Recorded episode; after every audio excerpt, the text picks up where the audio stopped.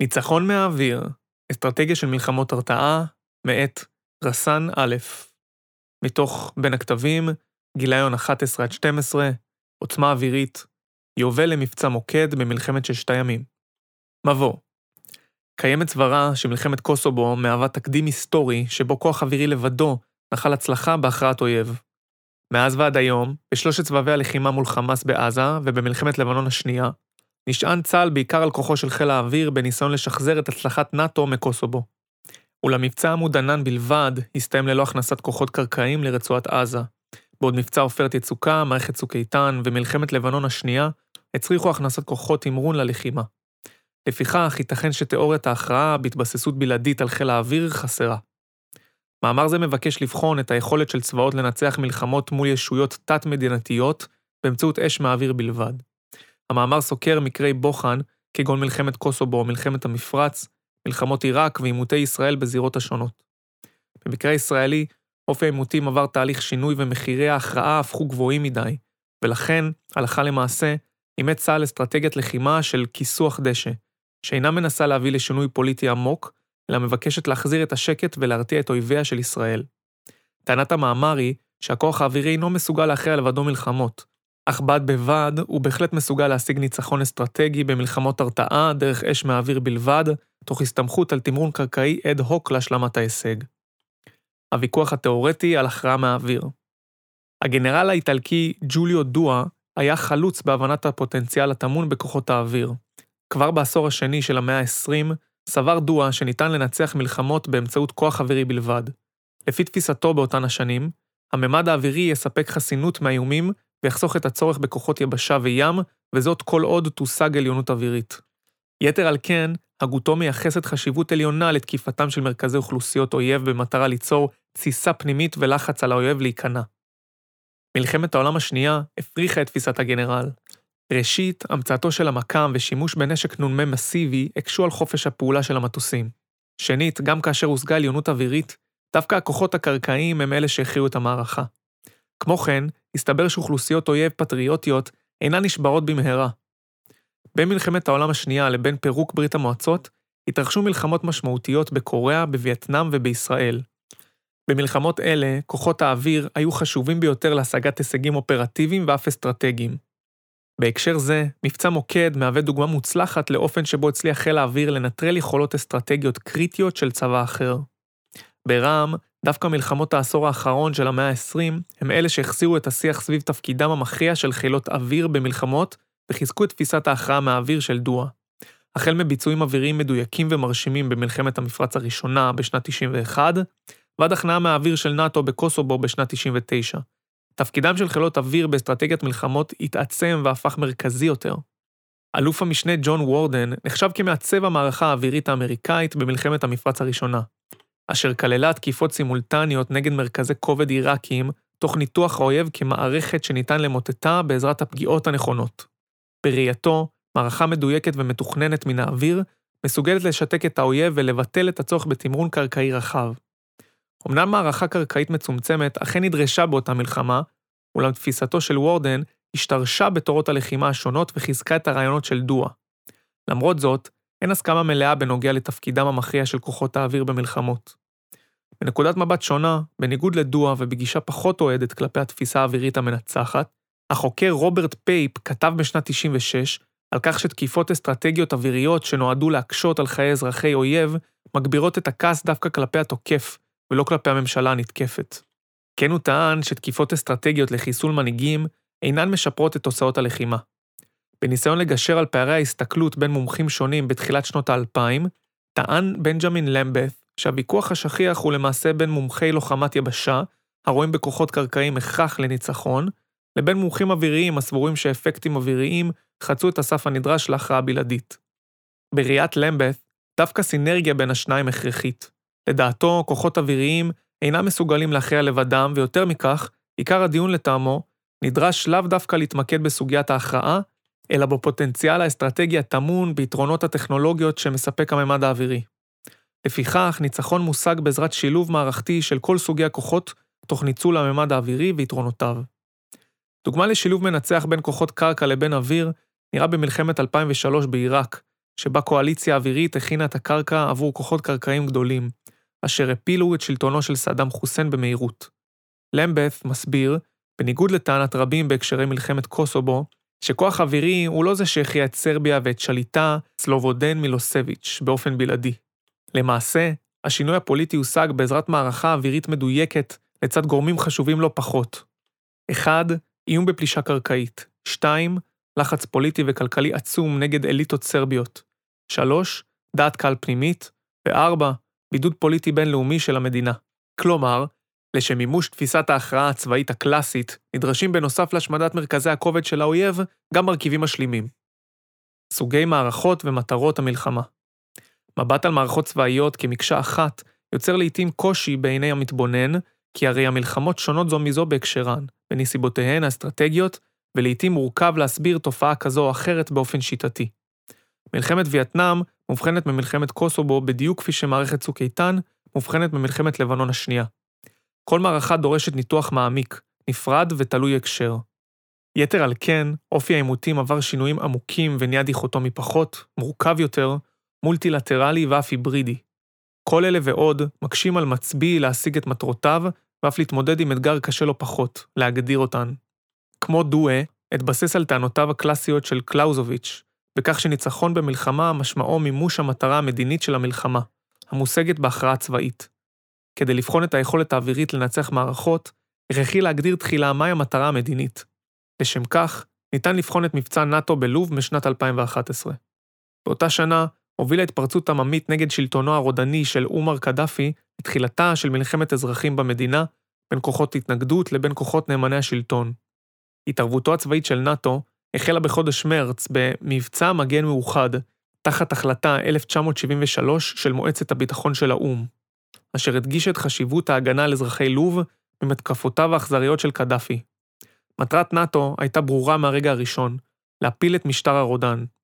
באמצעות תקיפות מדויקות נגד כוחות יבשה וארטילריה, ותקיפות אסטרטגיות של ארמונות, מפקדות ומרכזי תקשורת, סללה הפעילות האווירית של כוחות הקואליציה את הדרך עבור קבוצות המורדים המקומיות על הקרקע במלחמתם. יחד עם זאת, נקודת המפנה התרחשה דווקא כאשר כוחות מיוחדים צרפתים ובריטים הוכנסו לשדה הקרב על מנת לחמש את המורדים הלובים ולאמנם. בדומה למודל האפגני של 2001, אסטרטגיה המשלבת בין תקיפות מסיביות וסיוע אווירי איכותי לבין פעילות מורדים קרקעית, הפילה לבסוף את המשטר. ניתן להסיק שתי מסקנות מהותיות מהמקרה הלובי. ראשית, הכרעה הושגה משום שהיה יעד פוליטי-מדיני ברור וישים למלחמה. שנית, כאשר מטרת המלחמה היא שינוי פוליטי, הממד האווירי יכול להיות העיקרי, אך לא הבלעדי. בלוב, שילוב של קואליציה אווירית לצד כוחות קרקעיים מקומיים הפיל את המשטר, ובקוסובו, שילוב בין קואליציה אווירית לבין מעטפת רכה, הביא לשינוי המבוקש. לפיכך, הכוח האווירי הוא העיקרי, אך זה מלווה באלמנטים נוספים על מנת להשיג מטרות פוליטיות במלחמת ההכרעה. כלומר, הישג פוליטי-מדיני לא מושג באמצעות כוחות אוויר באופן יחידי, אלא כחלק ממעטפת מערכתית שלמה. האויב והמטרות המשתנים כיום, יכולת הכרעה מהאוויר היא מוגבלת עוד יותר כתוצאה מהיעלמותו של האויב הקלאסי משדה הקרב המסורתי. אויבי ישראל הם כבר לא מדינתיים, הלחימה מולם אינה עדיין לחימה סטנדרטית בין צבאות והאיום על ישראל שינה את פניו והוא אינו עוד קיומי. במבט רחב יותר, בשנות ה-90 של המאה הקודמת, נמענים של תקיפות האוויר היו אלה מדינות כגון סרביה ועיראק. בעשור השני של המאה ה-21, מערכות אוויריות חדשות מופנות כלפי המדינה האסלאמית, ג'אבת פתח אשם, חיזבאללה, חמאס וארגונים סמי-מדינתיים ותת-מדינתיים נוספים. כלומר, מלחמה היא כעת כלי פוליטי לא רק בידי מדינות, אלא גם בידי ארגוני גרילה וטרור. השיח בנוגע לאופי המלחמות החדשות מתרכז, בדרך כלל, בהיבטים פונקציונליים כגון תורת הלחימה, אורבניזציה של המלחמות, ניצול בלתי מעורבים וטרור. אולם מטרות המלחמה הרשמיות לאו דווקא עברו תהליך התאמה זהה. בשונה ממדינה ריבונית בעלת ממשל, צבא ויכולת הוצאה לפועל של מדיניות, ארגוני המלחמות החדשות אינם מסוגלים בהכרח למשול. כתוצאה מכך, הישגים פוליטיים מדינתיים משמעותיים במלחמות חדשות הם שכיחים פחות, והם פינו את מקומם למטרות אלטרנטיביות. מטרות אלה נחלקות עבור המדינה לשניים. מחד, אפשר לחסל את האיום לחלוטין. דוגמה לכך ניתנה על ידי פרשן צבאי של רשת הטלוויזיה האמריקאית Fox News, רלף פיטרס, כשהסביר שהדרך להילחם במדינה אסלאמית היא לחסלה עד אחרון המחבלים. לפיכך, טענה היסטורית שלפיה פגיעה ב-60% מכוחה של יחידה צבאית, שקולה להשמדתה, אינה מספקת. מאידך, ניתן להרתיע ולגרום לארגון לחפש עיסוק אחר, משתלם יותר באופן רציונלי, כלומר משחק של כדאיות. לפי שיטה זו, הרתעה ומלחמה על חוקי המשחק הפכו לנדבכים מרכזיים של הלוחמה. הרתעה הוא מושג מופשט, בלתי ניתן לכימות ולאו דווקא סיבתי. מתכנני המלחמה מחפשים מושג אמפירי יותר ואמורפי פחות מאשר להשיג הרתעה, כי הרי אין לדעת בהכרח מתי זאת תושג, אם בכלל. בבסיס רעיונה, ההרתעה מנסה ליצור אצל האויב תודעה שאם הוא יפעל נגדך, הנזק הצפוי לו גדול מהרווח שיוכל להשיג, ולכן עדיף לו להימנע מכל פעילות.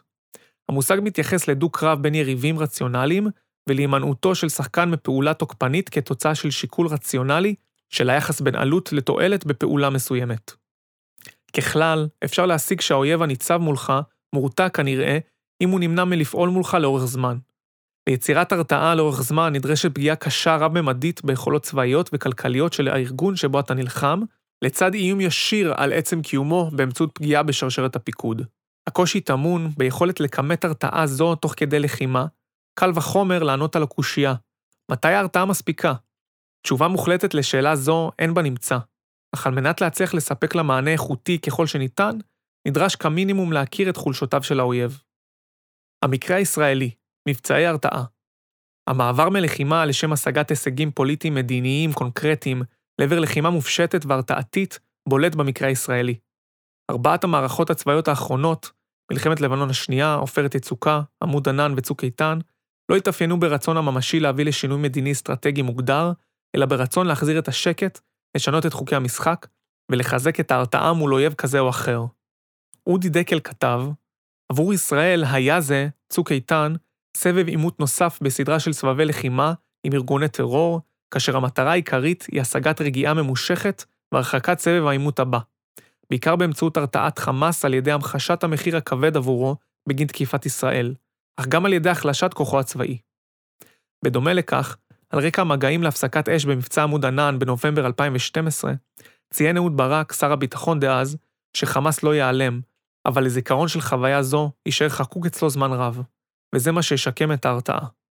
אין זה שונה ממלחמת לבנון השנייה, שבה ניסתה ישראל להביא לשינוי יסודי של המאזן האסטרטגי, דרך פגיעה קשה בארגון חיזבאללה, במטרה להרתיעו, כדי שאפשר יהיה לשנות את המצב ששרר בגבול לבנון משנת 2000, לפי כתבי ראש הממשלה דאז, אהוד אולמרט.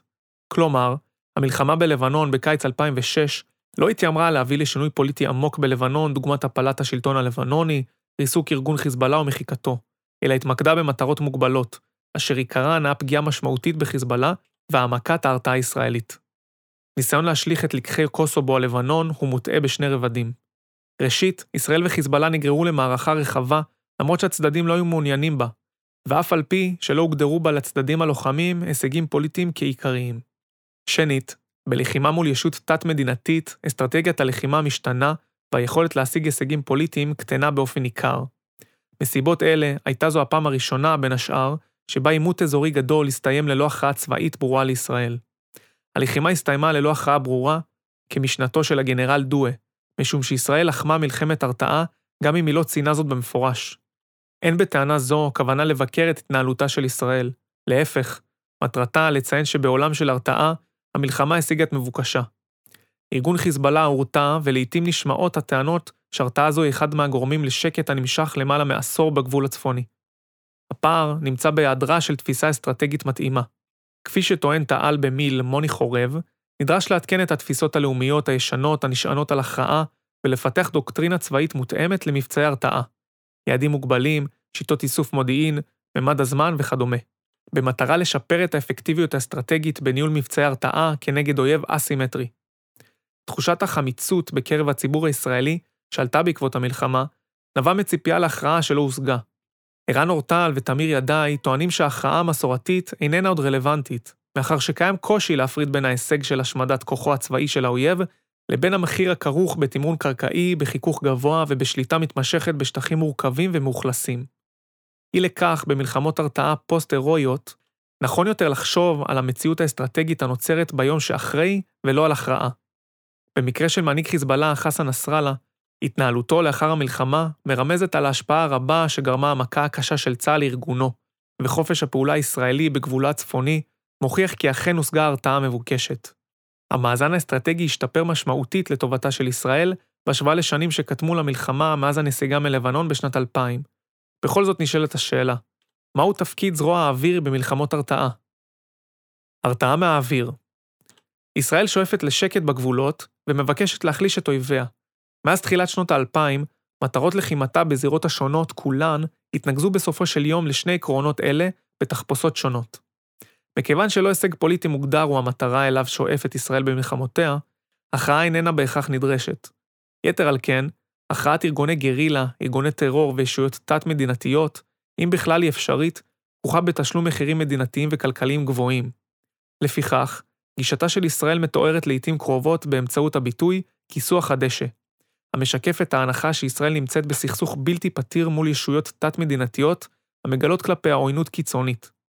לפי אסכולה זו, השימוש בכוח לא נועד להשיג הישגים פוליטיים בלתי אפשריים, אלא לצמצם ככל האפשר את יכולות האויב להסב נזק לישראל, בעיקר דרך נטילת יכולות והרתעה זמנית. טענת מאמר זה היא שמשימה זו ניתן לבצע באמצעות מהלומה אווירית בלבד, ותמרון קרקעי הוא רק מהלך משלים לפי דרישה. על מנת להבין טענה זו, נדרש להפנים את עקרונות הלחימה ההרתעתית המודרנית. על מנת להרתיע, נשאף לפגוע באויב באופן שיגרום לו לחשוב שנית לפני יציאתו למתקפה בהווה ובעתיד. לא קיים הישג מסוים המהווה תכלית בהיבט זה, אלא מכלול הנזקים שהצטברו לאויב בשורותיו, בנכסיו וביכולותיו, ואי לכך ברצונותיו. כלומר, המלחמה נסובה יותר על הכוונות ופחות על היכולות, ואסטרטגיה זו ניתנת לביצוע מהאוויר. במלחמת יום הכיפורים נדרש צה"ל להדוף דיוויזיות טנקים מהצפון ומהדרום, ובמלחמת שלום הגליל נדרש צה"ל להרחיק טרוריסטים כ-40 קילומטר צפונה מהגבול. משימות כאלה אינן ברות השגה מהאוויר בלבד, על כך אין עוררין. לעומת זאת, פגיעה מסיבית בנכסי הליבה ומרכזי הכובד של חמאס, המדינה האסלאמית וחיזבאללה, ניתן לביצוע מהאוויר. היעדר מטרות פוליטיות לנוכח המחירים הכבדים של המלחמות שאינן קיומיות, עקב השימוש ההולך וגובר של ארגוני טרור בטקטיקות מורכבות להתמודדות כגון נשק תלות מסלול, ולאור השאיפה לקצר עימותים, אפשר ואף כדאי לנצל את היתרון היחסי של צה"ל הטמון בממד האווירי. בהקשר זה, פשיטות ותמרונים קרקעיים נכון לבצע אד הוק, דוגמת נטרול מנהרות חמאס ב-2014. כתפיסה, בשונה מהכרעה ומהישג אופרטיבי ספציפי, אפשר להשיג הרתעה מהאוויר. רעיון זה מוסבר בעזרת מספר נקודות. ראשית, אויב פוטנציאלי יורתע כאשר הוא ייפגע קשה, אך הדרך שבה הוא ייפגע אינה בהכרח מהווה אלמנט משפיע. מלחמת לבנון השנייה מהווה דוגמה לטענה זו. למרות ביקורת נוקבת על תפקודו האופרטיבי של צה"ל בתום המלחמה, ההרס הרב בלבנון, אשר התגלה ביום שאחרי, השאיר צלקת משמעותית, שגימדה לעומתה את הדרך שבה היא הושגה. כלומר, תוצאה סופית היא החשובה, והיא זו היוצרת הרתעה. שנית, תמרון קרקעי רחב יגדיל את האבדות לישראל באופן ניכר, ויקטין את ההישג היחסי ביחס לאויב. ניצחון פוסט-הירואי מושג באמצעות שקלול נקודות אסטרטגיות, ובשל הרגישות ההולכת וגוברת לנפגעים בקרב הציבור הישראלי, אבדות ישראליות רבות עשויות לשפר את מצבו של האויב. דוגמה לטענה זו נראתה בקוסובו, שבה הכוחות הסרבים התייאשו מחוסר יכולתם להסב אבדות לנאט"ו. שלישית, אויבי ישראל שואפים להשתמש בטכניקות לחימה המבטלות את החיסרון הטכנולוגי היחסי המשמעותי שלהם. לחימה קרקעית בשטח אורבני, קל וחומר בתווך תת-קרקעי, מנטרלת נדבכים מרכזיים של היתרון הישראלי, מגדילה פגיעה בבלתי מעורבים, ומשווה בין עוצמות השחקנים עד כדי יצירת סימטריה. תחת היגיון הרתעתי, המוכוון כוונות ולא יכולות, אין הכרח לפגוע בכל מחבל המסתתר בתווך התת-קרקעי, אלא נדרש למקד מאמצים ברצונו להמשיך להילחם. דרך אש מהאוויר, ניתן לפגוע קשה בכל משפחות המטרות הכואבות, וזאת תוך מזעור פגיעה בבלתי מעורבים. קרי, היגיון הרתעתי מאפשר לישראל לכוון את מאמציה למקומות שבהם עליונותה תישמר, ולהימנע מאזורים שיחלישו אותה. ביקורת תפיסת המערכה האווירית להרתעה אינה נטולת חסרונות. ביקורת אפשרית ראשונה היא הרציונליות הנדרשת לשם לחימה על חוקי משחק. כלומר, נדרש שהאויב יהיה רציונלי, וארגוני טרור אינם בהכרח כאלה. החלק הראשון של טענה זו בהחלט נכון, אך בשונה מהשיח השכיח בנוגע לאי-רציונליות של ארגוני טרור, הפרגמטיות של ארגוני הטרור המקיפים את הגבולות דווקא נראית חדשות לבקרים. ניתן לנהל דיאלוג אסטרטגי אלים גם עם הקיצוני שבארגונים. שנית, תפיסה רווחת סבורה שההרתעה מושגת דרך הניסיון להכריע. כלומר, על צבא לשאוף להשיג הכרעה ברורה בקרבות בכל אמצעיו ולהסתפק בהרתעה רק אם ההכרעה לא תושג. הפער ברעיון זה טמון בחשיבה הטלסקופית, שלפי המערכה האווירית להרתעה, מהווה חלק ממערכה רחבה יותר, ואינה מובחנת ממנה. בפועל, מערכה אווירית להרתעה היא שונה במהותה ממערכה אווירית קרקעית להכרעה, וזו נדרשת הטמעה בשגרה. הבחנה זו היא בעיקרה תפיסתית, אך היא מחלחלת לפרקטיקה. היא תפיסתית משום שנדרשת הפנמה שמלחמות המאה ה-21 נסובות בעיקרן על הרתעה והן נוטות להשאיר טעם מר. ההפנמה היא פרקטית משום שבמלחמת הרתעה רצוי להפעיל את הכוח באופן התואם להיגיון. לדוגמה, לא נדרש לשמור מטרות תקיפה לתמרון, ואין הישג אופרטיבי המהווה תנאי לעצירה אסטרטגית חד-צדדית של המלחמה. שלישית, ללא תמרון קיים קושי לפגוע במחבלים. אפשרי שטענה זו מדויקת, ולכן, בעת יציאה למלחמה, מקבלי החלטות במדינת ישראל יידרשו להחליט אם פגיעה במחבלים בכמות מסוימת מהווה תנאי קריטי למלחמה. ביקורת אחרונה מתייחסת לנכונות של צה"ל להילחם והמשמעות של ההיבט התודעתי המשתקף מכך. הימנעות מתמרון רחב עלולה להיתפס כחולשה, ובכך להחליש את ההרתעה הישראלית הכללית. לתודעה יש השפעה קריטית בשדה הקרב, ואי יציאה לתמרון קרקעי רחב יכול להיות מוצגת כחשש ישראלי. בנוסף על כך, כפי שאיום של תמרון קרקעי השפיע על מילוסביץ' בכניעתו, כך גם איום של תמרון יכול להשפיע על אויב ישראלי פוטנציאלי. ביקורת זו היא המהותית ביותר, משום שאויבי ישראל עלולים להסיק שישראל חוששת מעימות קרקעי. יחד עם זאת, ניתן ובהחלט נדרש להתכונן לתמרון בכל מלחמה ובכל דרך, הן כדי להרתיע והן כדי להלכה למעשה להיות מוכן אליו במידה ויידרש. המענה לביקורת הוא שהמאזן האסטרטגי לאחר מלחמה מוזן ממאפיינים רבים, חלקם תודעתיים, אך רובם אמפיריים. נאום הניצחון התודעתי של אסמאעיל הנייה לאחר 50 ימי לחימה במסגרת מערכת צוק איתן, מתגמד לעומת ההרס האמפירי הרב ברחובות עזה, אשר טרם שוקם. במידה שהפגיעה האווירית הישראלית תהיה מספיק עמוקה וקשה, הדרך להשגתה לא תהווה עיקר. סיכום בירור היסטורי מציג מציאות שבה חילות אוויר לא הצליחו להכריע מלחמות בעצמם. אפילו במלחמת קוסובו, סמן ימני שנתפס כדוגמה היסטורית מוצלחת להכרעה מהאוויר, הפיל נאט"ו את מילוסביץ' דרך שילובם של כוחות אוויר עם גורמים מהותיים נוספים. על מנת להכריע מלחמה, נדרשים שני תנאים, יעד מדיני פוליטי מוגדר, ואויב המסוגל להוציא לפועל החלטות מדינתיות. שני התנאים האלה אינם מאפיינים של מלחמות הישראליות בנות זמננו. לישראל אין שאיפות פוליטיות משמעותיות וממשיות במלחמותיה מול אויביה התת-מדינתיים, אלא רצון להרתיע ולשמור על שקט בסביבתה, כלומר, ניצחון דרך הרתעה. מורכבות הזירה המזרח-תיכונית, ריבוי השחקנים התת-מדינתיים, היעדר יכולת הכרעה במחירים סבירים, אופי העימותים ואינטרסיה של ישראל גרמו לאסטרטגיית המלחמות הישראלית להישען יותר ויותר על הרתעה. אמנם תפיסת הביטחון הישראלית המסורתית מושתתת על הרתעה בשגרה והכרעה בהסלמה, אלא שבפועל, למעלה מעשור חיזוק ההרתעה הפך ליעד מרכזי בלחימה עצמה. התפיסה ההרתעתית גורסת שלא רצוי וספק אם ניתן להכריע ארגוני טרור וגרילה. כפועל יוצא מכך, צה"ל נדרש לבצע מבצעים מוגבלים בתדירות איטית, שמטרתם אינה לשנות את המצב האסטרטגי מיסודו, אלא להכאיב לאויב מספיק כדי שיירתע מלפעול בהווה ובעתיד כנגד ישראל. תפיסה הרתעתית מניחה כי רעיונות ההכרעה מהאוויר לפי דואה וההכרעה הקלאסית של קלאוזוביץ' אינם ישימים בסביבה הנוכחית שבה פועל צה"ל. לפיכך היא מניחה שהמאזן האסטרטגי בסוף מלחמה הוא שיקבע איזה צד ניצח בה. מאזן זה לעיתים אינו מובהק כלל, והוא מוזן על ידי נקודות אסטרטגיות כגון מוטיבציה להילחם, דעת קהל, החיים ביום שאחרי, ואופי הפסקת האש. בסוג כזה של עימות מוגבל, יש בידי הפעלת חיל האוויר בלבד כדי להביא לניצחון. מלחמות ההרתעה הן מעט אמורפיות. ניצחון בהן אינו מוחלט ולעיתים הן משאירות טעם מר. המלחמות אינן נגמרות בכניעה ולא בהכרעה, אלא בהחלפת מהלומות בין אויבים, אשר בסופן כל צד שואף להציג עצמו כמנצח. מכיוון שהניצחון מוזן ממאזן אסטרטגי בין מחירים לבין הישגים ובאופן יחסי, על ישראל לעשות כל שביכולתה להעצים נזק לאויב ולצמצם נזקים עצמיים. לפיכך, נדרש להימנע מתמרון אם אינו הכרחי, ונכון לאפשר לאש מסיבית מהאוויר לפגוע באויב באופן קשה ורב-ממדי. לסיכום, לא די בכך שאפשר להילחם מלחמה זו מהאוויר בלבד, כדאי.